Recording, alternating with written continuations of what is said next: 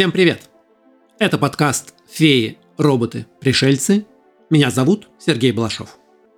Сегодня будем говорить о том, без чего мы не представляем себе космических путешествий, о невесомости и гравитации. Как работает привычная нам сила тяжести и почему ее нет в космосе? Зачем строить станции в виде бубликов и вращающихся сфер?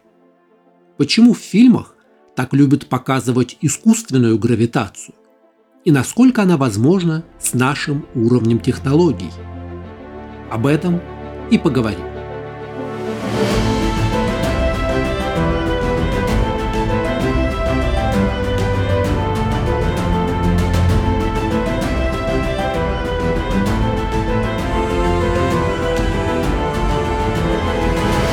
Чаще всего мы представляем космос как бескрайний океан.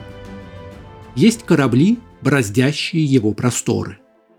Есть отдельные неизведанные острова планеты. Отважные капитаны отправляются в путь, где их ждут коварные рифы астероиды и водовороты черные дыры. Несмотря на некоторое сходство – путешествие по космосу будет сильно отличаться от самого рискованного плавания на корабле. Совсем другие масштабы. Расстояние между планетами измеряется не неделями, а световыми годами пути. Совсем другие принципы движения. Реактивный двигатель, а не ветер в парусах, течение или инерция.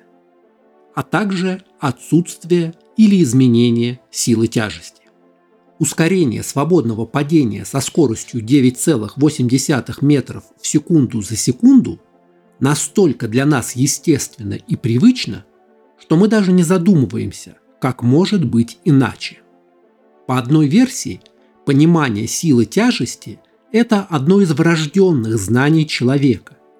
Ребенок с самого рождения знает, что предметы падают сверху вниз. Везде на Земле это так но совсем по-другому за ее пределами. Сила тяжести на Луне в 6 раз меньше, чем на Земле. На Марсе в 4 раза. На космической станции на орбите существует микрогравитация. Это связано с тем, что станция как бы постоянно падает на Землю, но каждый раз мимо нее промахивается и летит дальше по кругу. В одном из прошлых выпусков мы уже говорили, что снижение силы тяжести чрезвычайно неудобно и даже опасно для человека. Это и атрофия мышц, и вымывание кальция из костей, и изменение внутренних органов.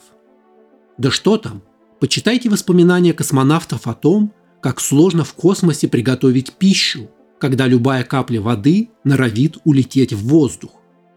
Не говоря уже о том, какой проблемой становится поход в туалет в условиях невесомости.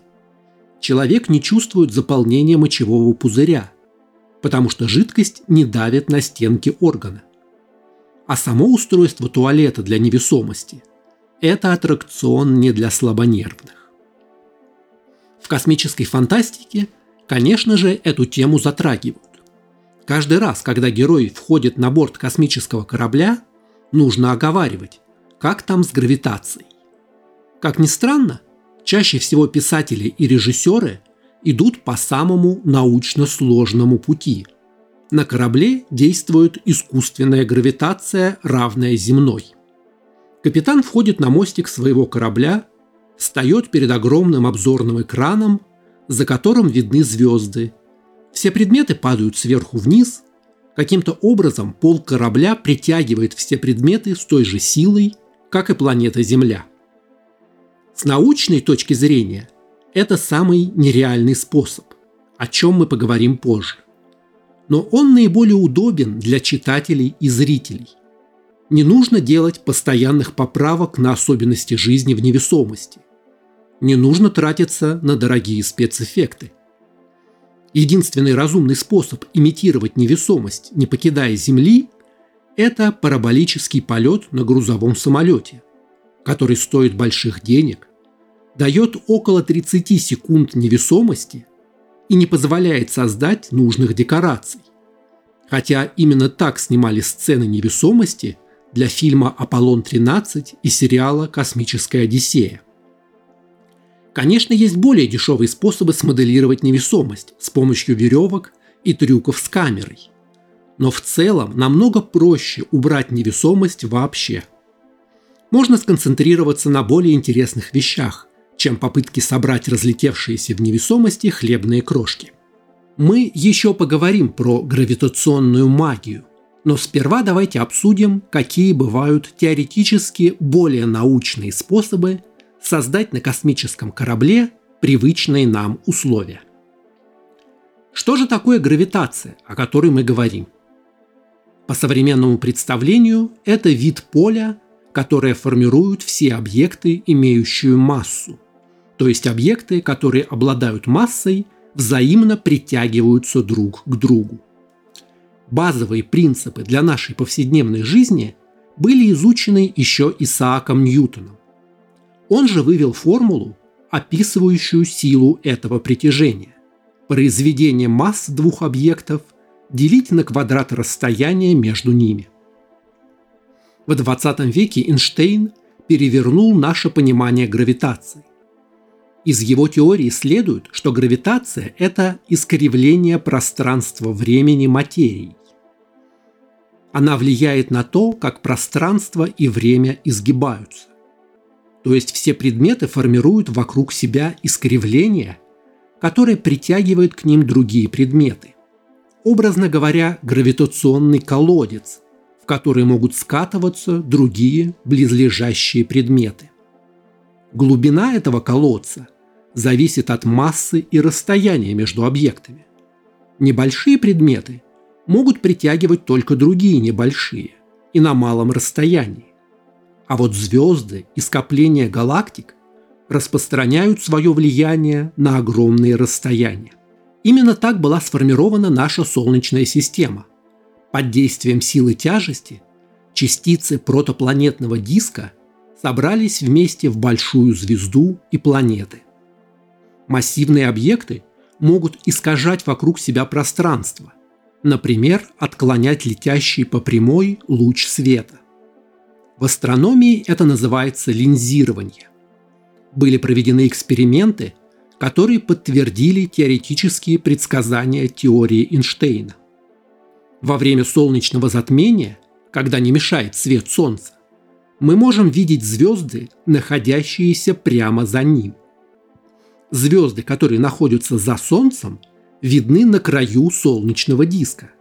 Гравитация такого огромного объекта, как наша звезда, заставляет отклониться лучи света. Также, чем ближе к источнику гравитации, тем медленнее идет время. На планете с высокой гравитацией, как показано в фильме «Интерстеллар», для людей на планете пройдет меньше времени, чем для тех, кто остался на орбите. То есть время в космосе течет быстрее, чем на поверхности планеты относительно возраста Земли, ядро Земли фактически на 2,5 года моложе, чем ее поверхность. С точки зрения квантовой физики все еще более неопределенно. Предполагается, что существует мельчайшая частица под названием гравитон, которая служит для передачи гравитационных волн. Гравитоны и обеспечивают то, что гравитация действует внутри своего поля. Точно так же, как для электромагнитного излучения есть фотоны и электроны. Но пока что гравитон остается теоретической частицей. Мы никак не смогли зафиксировать его существование. Таким образом, остается пропасть между физикой микро- и макромира. Квантовая физика говорит о взаимодействии тел на самом мелком, субатомном уровне. Уравнение Эйнштейна объясняет движение тел на уровне планет и звезд. Найти единое уравнение, чтобы связать эти уровни между собой, нам пока не удается. Это и есть та самая пресловутая теория всего, над созданием которой бьются сейчас лучшие физики планеты. Это, однако, не мешает упоминать гравитоны в фантастике, как источник искусственной силы тяжести на космических кораблях. При этом гравитоны становятся просто научным словом для обозначения магии. Итак, что же мы можем сделать для того, чтобы на космическом корабле было комфортно находиться? Иногда в фантастических произведениях проблему решают совсем просто – с помощью магнитных ботинок. Металлический пол и тяжелые ботинки скафандра, снабженные магнитами, чтобы удерживать астронавта. Правда, магнит волшебным образом влияет на все, что носит человек и на все в рубке. То есть обувь с магнитами не только притягивает ноги к полу, но и удерживает руки, волосы и кофе в кружке. Но нам все-таки нужен способ преодолеть невесомость. Чем больше масса, тем больше сила притяжения.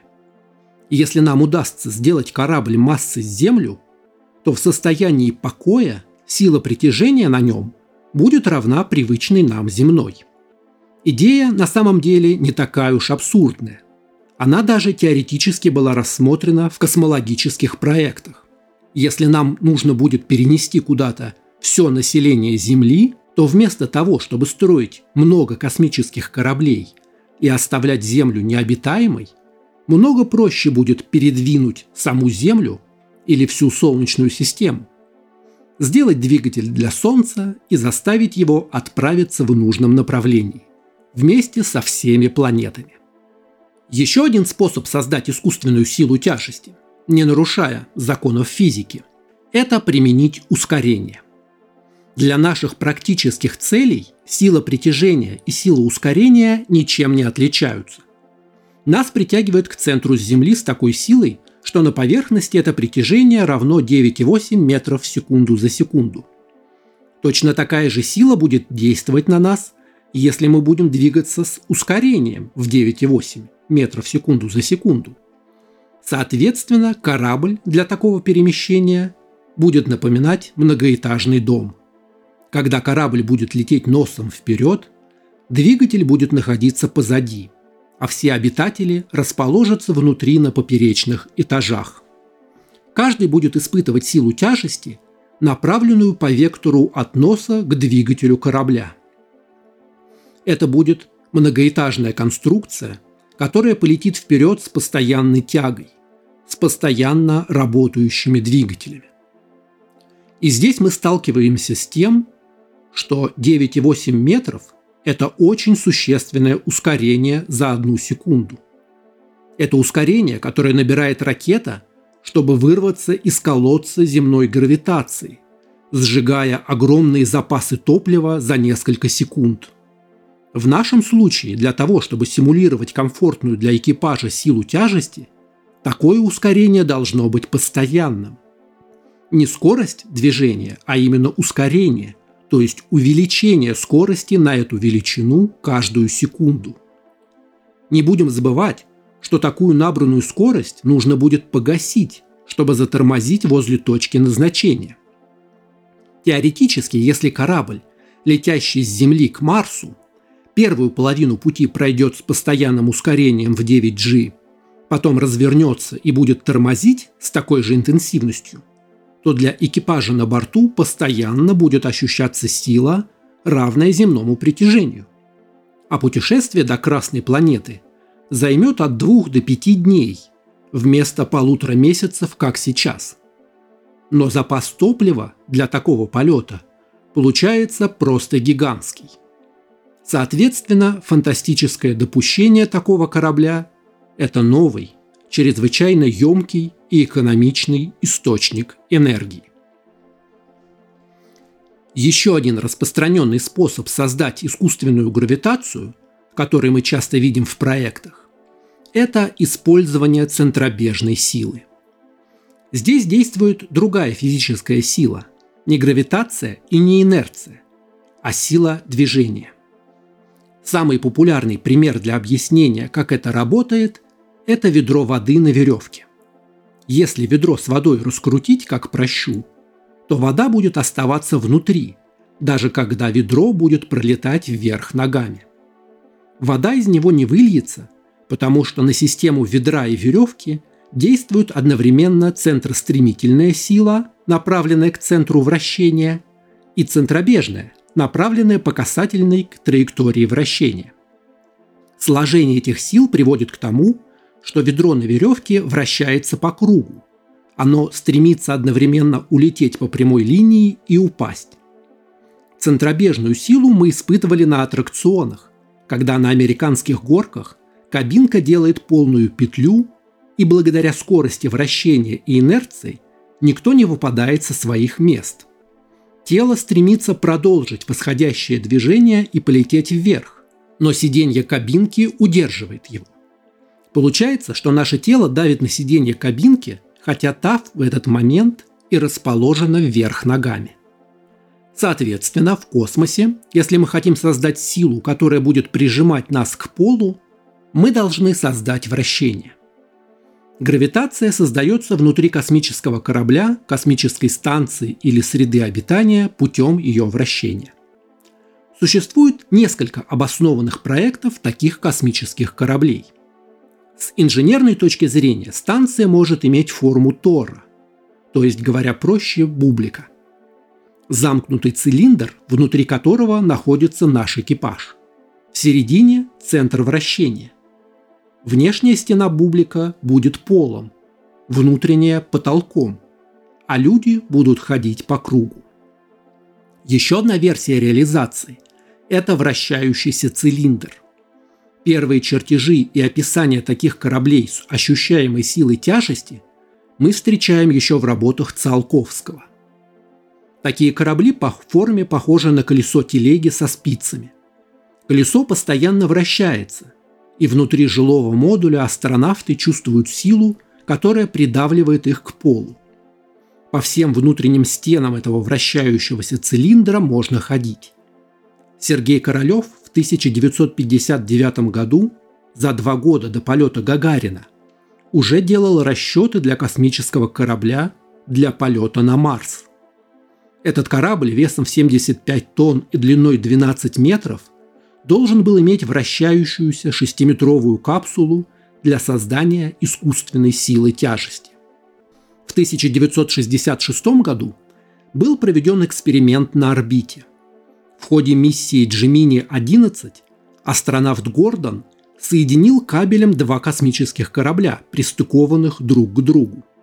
Для этого ему пришлось выйти в открытый космос. После этого два корабля расстыковали и они разлетелись в космосе на расстояние около 36 метров, соединенные только тросом. Соединенная тросом связка двух капсул была приведена во вращение с помощью двигателей Джемини. Второй пустой корабль служил противовесом для вращения. Таким образом удалось создать небольшую, но все-таки заметную силу тяжести – около 15 тысячных процента от земной – эта сила была слишком мала, чтобы ее почувствовали астронавты, но наблюдалось движение объектов к полу капсулы. Не стоит думать, что центробежная сила является полным аналогом силы тяжести. С точки зрения людей, вращающихся вместе со средой обитания, искусственная гравитация похожа на нормальную, но с несколькими неприятными отличиями. Центробежная сила зависит от расстояния. В отличие от реальной силы тяжести, центробежная сила, ощущаемая наблюдателями в среде обитания, действует радиально, наружу от оси вращения. А сила ее прямо пропорциональна расстоянию от центра вращения. При небольшом радиусе вращения голова стоящего человека будет ощущать значительно меньшую силу, чем его ноги обитатели небольшой вращающейся космической станции будут чувствовать изменения в ощущаемом весе в разных частях тела. Если на Земле, вращаясь на карусели, попробовать бросить предмет человеку в соседней кабинке, мы, скорее всего, промахнемся. Кабинка движется, и мы кидаем предмет в одну точку, а к тому моменту, как он долетит, кабинка уже повернется, и ее в этом месте не будет – в случае с каруселью мы можем понять причину этого эффекта, поскольку можем выйти и посмотреть на все снаружи. Но, находясь внутри вращающегося тора или цилиндра, мы не можем поменять точку отсчета. Возникает так называемый эффект Кориолиса. Сила, действующая на объекты, движущиеся относительно вращающейся системы отсчета.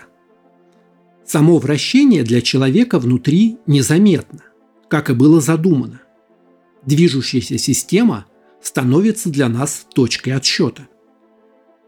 Однако эффекты вращения никуда не денутся. Если бросить мяч по прямой линии, то будет казаться, что он улетит в сторону, повинуясь центробежной силе из-за вращения всей конструкции. Таким образом будут сбиваться все заложенные в нас системы ориентирования в пространстве. Мы будем ждать, что все предметы движутся по прямой, а их траектории будут искривляться в направлении, противоположном вращению среды обитания.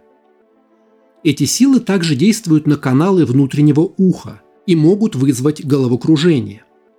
Более низкая скорость вращения уменьшает силу Кориолиса и ее эффекты.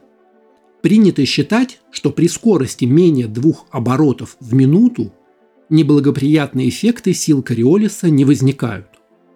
В экспериментах в центрифуге было показано, что люди могут приспособиться к скорости до 23 оборотов в минуту.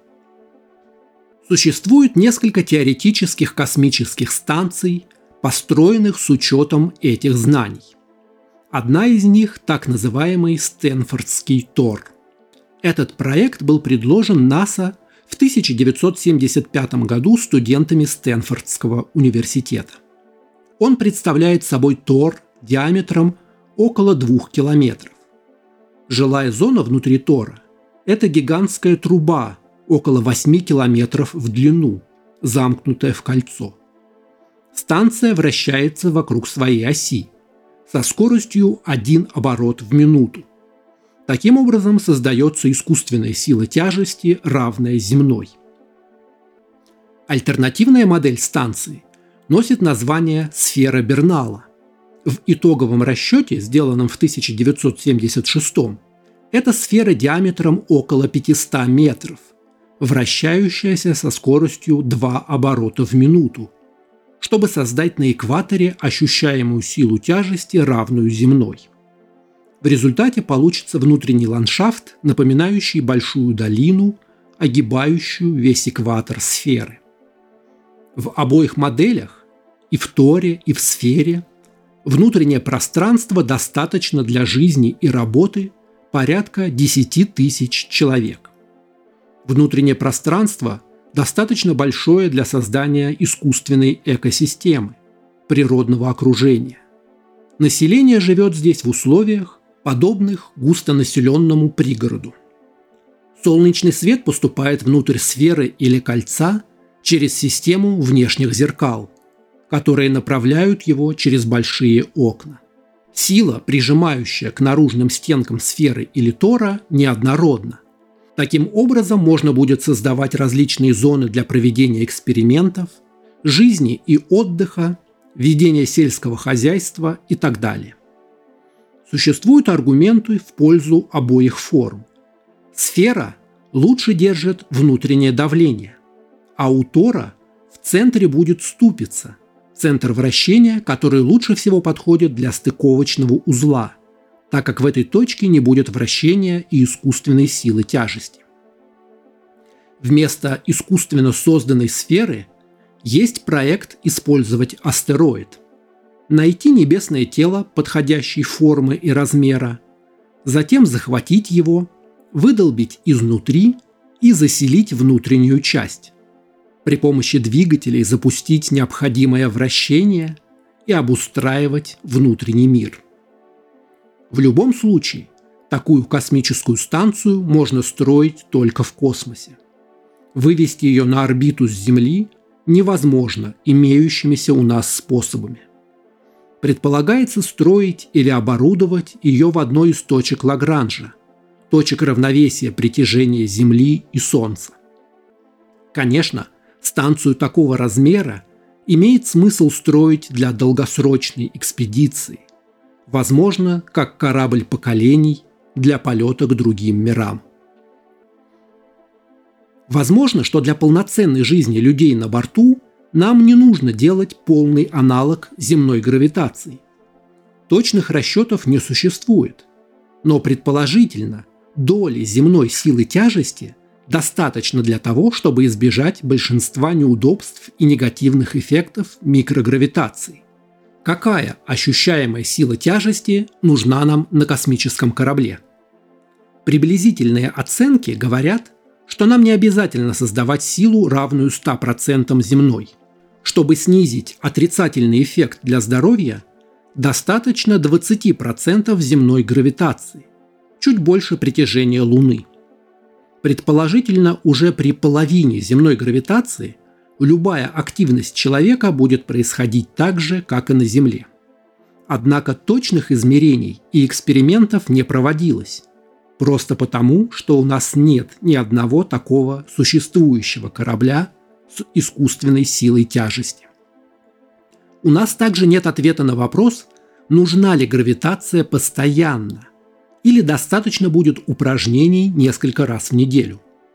Возможно, вместо того, чтобы строить огромный корабль с постоянно вращающимся модулем, достаточно будет нескольких установленных на нем центрифуг, для того, чтобы все члены экипажа могли проводить там время по очереди. Такой же подход применим для больших кораблей со спящими колонистами – нет необходимости вращать весь корабль с оборудованием, запасами топлива и компьютерами. Можно по очереди помещать колонистов в большую центрифугу для того, чтобы держать их мышцы в тонусе. Если существуют расчеты вполне реальных, пусть и сложных концептов, то почему же ни один такой корабль до сих пор не построен? Существовали проекты запустить центрифугу на Международную космическую станцию, чтобы проверить, как может работать такая система. Но запуска так и не состоялось. Первая причина, как ни странно, в том, что ученым интереснее изучать отсутствие силы тяжести, чем ее искусственные аналоги. Мы еще многого не знаем о микрогравитации. Эксперименты, которые проводят на космических станциях на орбите, например, сейчас на МКС, изучают поведение растений и животных в условиях, когда силы тяжести нет. Поэтому создавать на космической станции искусственную силу тяжести просто нет необходимости. Она не позволит проводить эксперименты с невесомостью. Также нам пока не нужна гравитация, поскольку люди не живут на космических станциях постоянно. Полеты на МКС – это небольшие командировки для космонавтов – и все негативные эффекты для здоровья, возникающие за время полета, обратимы по возвращению на Землю. Ну и основная, самая скучная причина. Пока что эти проекты чрезвычайно дороги и сложны в реализации. Предел наших текущих возможностей – это Международная космическая станция длиной в 109 метров на околоземной орбите. На то, чтобы вывести километровую махину за пределы гравитации Земли, потребуется много пусков тяжелых грузовых ракет, которые еще предстоит построить. Добыча строительных материалов для станции на Луне или в поясе астероидов также пока происходит только в теории. Под конец поговорим о той магической технологии, которую мы видим в фильмах и компьютерных играх. Внутри космического корабля люди и инопланетяне ходят по полу, как по поверхности планеты, независимо от размеров и движения корабля, без каких-либо видимых устройств. Технология, стоящая за этим, никогда не объясняется. Более того, в космической опере искусственная гравитация – это самая надежная система – последнее, что выходит из строя при повреждении корабля. Корабль может потерять щиты, оружие, двигатели и половину корпуса, но предметы на нем все равно будут падать на пол. Как мы видим, создание такой силы пока что совершенно невозможно и необъяснимо с научной точки зрения. Как правило, авторы фантастики забывают, что наличие такой антигравитации или возможности создать силу тяжести по желанию принципиально изменит мир технологий. Если у нас есть генератор силы притяжения, то использовать его только для удобства экипажа космического корабля – это расточительнее, чем забивать гвозди микроскопом. Только подумайте о возможностях. Такой генератор гравитации может служить двигателем для любого космического корабля. Не нужны больше сопла и запасы энергии. Можно просто создать вектор силы притяжения в нужном направлении. В мире, где покорена гравитация, не нужен будет никакой другой вид транспорта.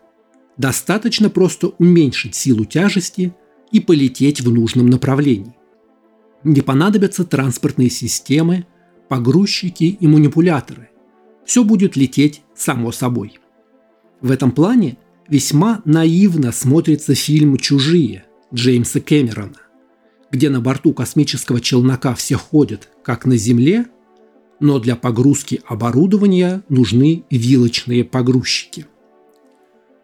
Более продвинутые авторы уже нашли объяснение. Например, можно сказать, что искусственная гравитация – это чрезвычайно энергоемкий или слабо управляемый инструмент.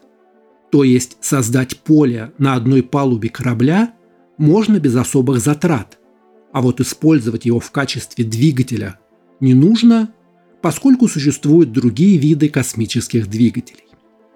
Твердая научная фантастика старается избегать искусственной гравитации из ниоткуда. Как правило, в произведениях, стремящихся к научности, сила тяжести является либо результатом вращения корабля и среды обитания, либо линейного ускорения. Вот так вот выглядит краткий обзор силы тяжести и способов ее имитировать в космосе. Пока что мы продолжаем изучать невесомость и ее влияние на живые организмы. Но когда-нибудь нам понадобится и огромная вращающаяся сфера для жизни колонистов в межпланетном путешествии. Существует еще одна возможность – менять не только конструкцию наших кораблей, но и тела самих астронавтов – создать человечество, генетически приспособленное к жизни в условиях невесомости. Но это уже совсем другая тема. Как вы думаете, увидим ли мы такие космические станции?